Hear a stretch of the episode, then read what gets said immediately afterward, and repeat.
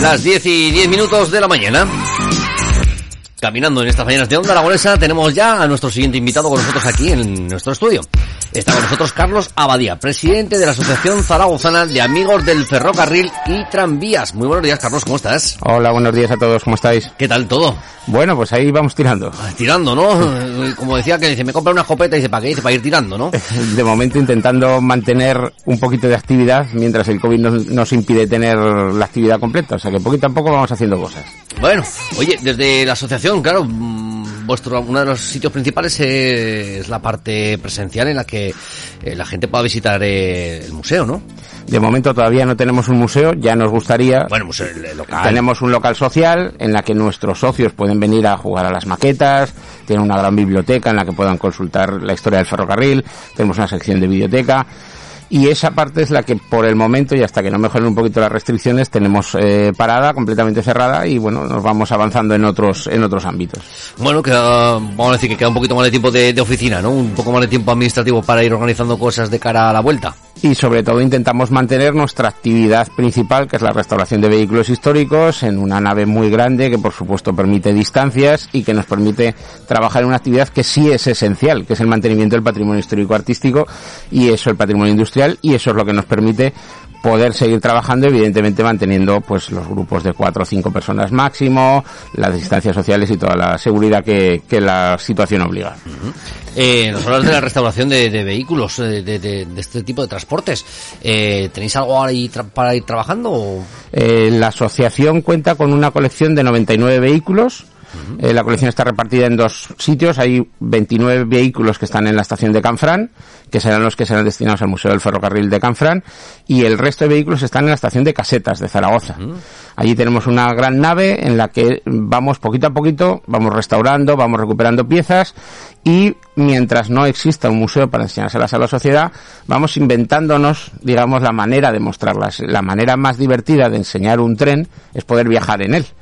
Y por eso tenemos restaurado nuestro tren azul, que normalmente hace 5, 6, 7 salidas al año, en época no COVID, claro, eh, para ir a conocer distintos destinos de Aragón y sobre todo para conocer el propio tren, que es un museo sobre ruedas y que le permite a la gente eh, ver cómo era un tren de noche de los años 50, 60. Oye, ahora que me dices lo del tren, es que me ha venido a la cabeza y te lo tenía que preguntar. Eh, el viaje, el primer viaje, eh, esa serie que, bueno, esa serie, ese, ese documental que hubo sobre el canfranero. Ese, ese reportaje que hizo Aragón Televisión, que fue una absoluta maravilla porque fue presentar el, el canfranero desde el punto de vista del maquinista, de esa vista que solo ve y que conduce el tren. La verdad es que a nosotros nos encantó y confiamos en que Aragón Televisión repita la experiencia con otras líneas, como por ejemplo la que va de Zaragoza a Teruel y vayamos descubriendo el paisaje de otra manera. A raíz de aquel viaje nosotros también editamos junto con la Diputación Provincial de, de Huesca y Prames una guía sobre el canfranero que también sirve para ir leyendo mientras vas viajando y te cuenta lo que ve el viajero por la ventana para que lo pueda entender, tanto de instalaciones ferroviarias como de paisaje. Entonces digamos que es una, una cosa complementaria que preparamos nosotros. Y es muy interesante porque ese vídeo, ese el viaje de ese Aragón Televisión, se está incluso empleando en las escuelas de formación cuando tienen que enseñarle a un maquinista cómo es la línea de Canfrán. Porque es una visión detallada de todos Claro, los claro, elementos claro. de seguridad de la vía y demás, de cómo, cómo, cómo es la línea en realidad. Yo recuerdo que lo vi y mm, creo que lo vi casi prácticamente entero. Eh, hipnotizador. absolutamente ilutinador. El tren tiene un, un romanticismo, una, algo que engancha y que hace que permita emitir cosas como esa, que le llaman Slow TV, la, TV, la televisión lenta, que es súper habitual. En, en Suiza hay un par de televisiones que cuando acaba su emisión y por la noche no tienen un programa normal, en lugar de poner los típicos programas de relleno o el tarot que ponemos aquí, tampoco cultural, allí lo que hacen es coger una cámara delante de un tren y recorriendo las líneas del país. Y eso, desde luego, lo que da es eh, información paisajística y cultural a la gente. Y es súper, súper atractivo. Yo la verdad es que me he sorprendido porque en un principio pues yo pensaba que, que, pues, que iba a tener sus paradas, que iba a haber algo de mm, conversación, alguien que se iba, no sé, pensaba que iba a algún otro tipo de toma. Yo claro, me quedé esperando y decir, y iban pasando las estaciones, iban pasando los kilómetros y decía, No, no, es que no van a parar, es que no van a hablar, es que no van a hacer nada. Y el único que escuchabas era el ruido del tren. Sí, sí. El tracatra del tren, el típico sonido hipnotizador que te engancha. El conductor ni, ni, ni, estornudó en todo el viaje, ni... No, porque la cámara estaba fuera. Eh, seguramente el conductor estornudó, habló con su compañero, el interventor que estaba al lado. Seguramente hubo conversación que no cogieron los micrófonos de la, de la televisión.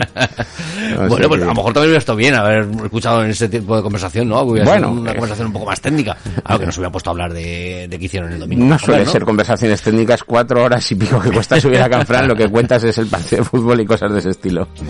Oye, esa línea, esa línea del, del Canfrán que, que sigue trabajando, que se sigue operando y que sigue costando una eternidad llegar a Canfrán. Esa línea que debe reabrirse hasta Po para que tenga la utilidad que tuvo cuando se construyó porque es una línea que desde el principio se pensó como una línea para eh, transfronteriza para paso de mercancías, no para tráfico de personas, porque realmente en los Pirineos, tanto en el lado español como en el lado francés, vive poca gente y aunque hay que darles un servicio ferroviario, mm, no es lo que va a dar dinero en esa línea.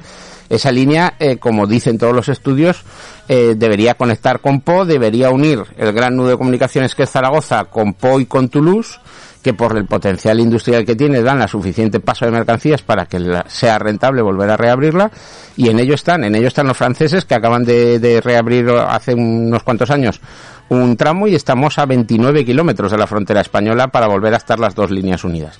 En el lado español, por suerte, el tráfico sigue llegando hasta Canfrán Ahora se ha perdido el tráfico de mercancías que había de transporte de, cereal, que esperamos que se pueda recuperar en la próxima temporada de, cereal. Y en, el, y en el lado español la pena es que las obras de modernización y de adaptación al siglo XXI de la línea van muy lentas.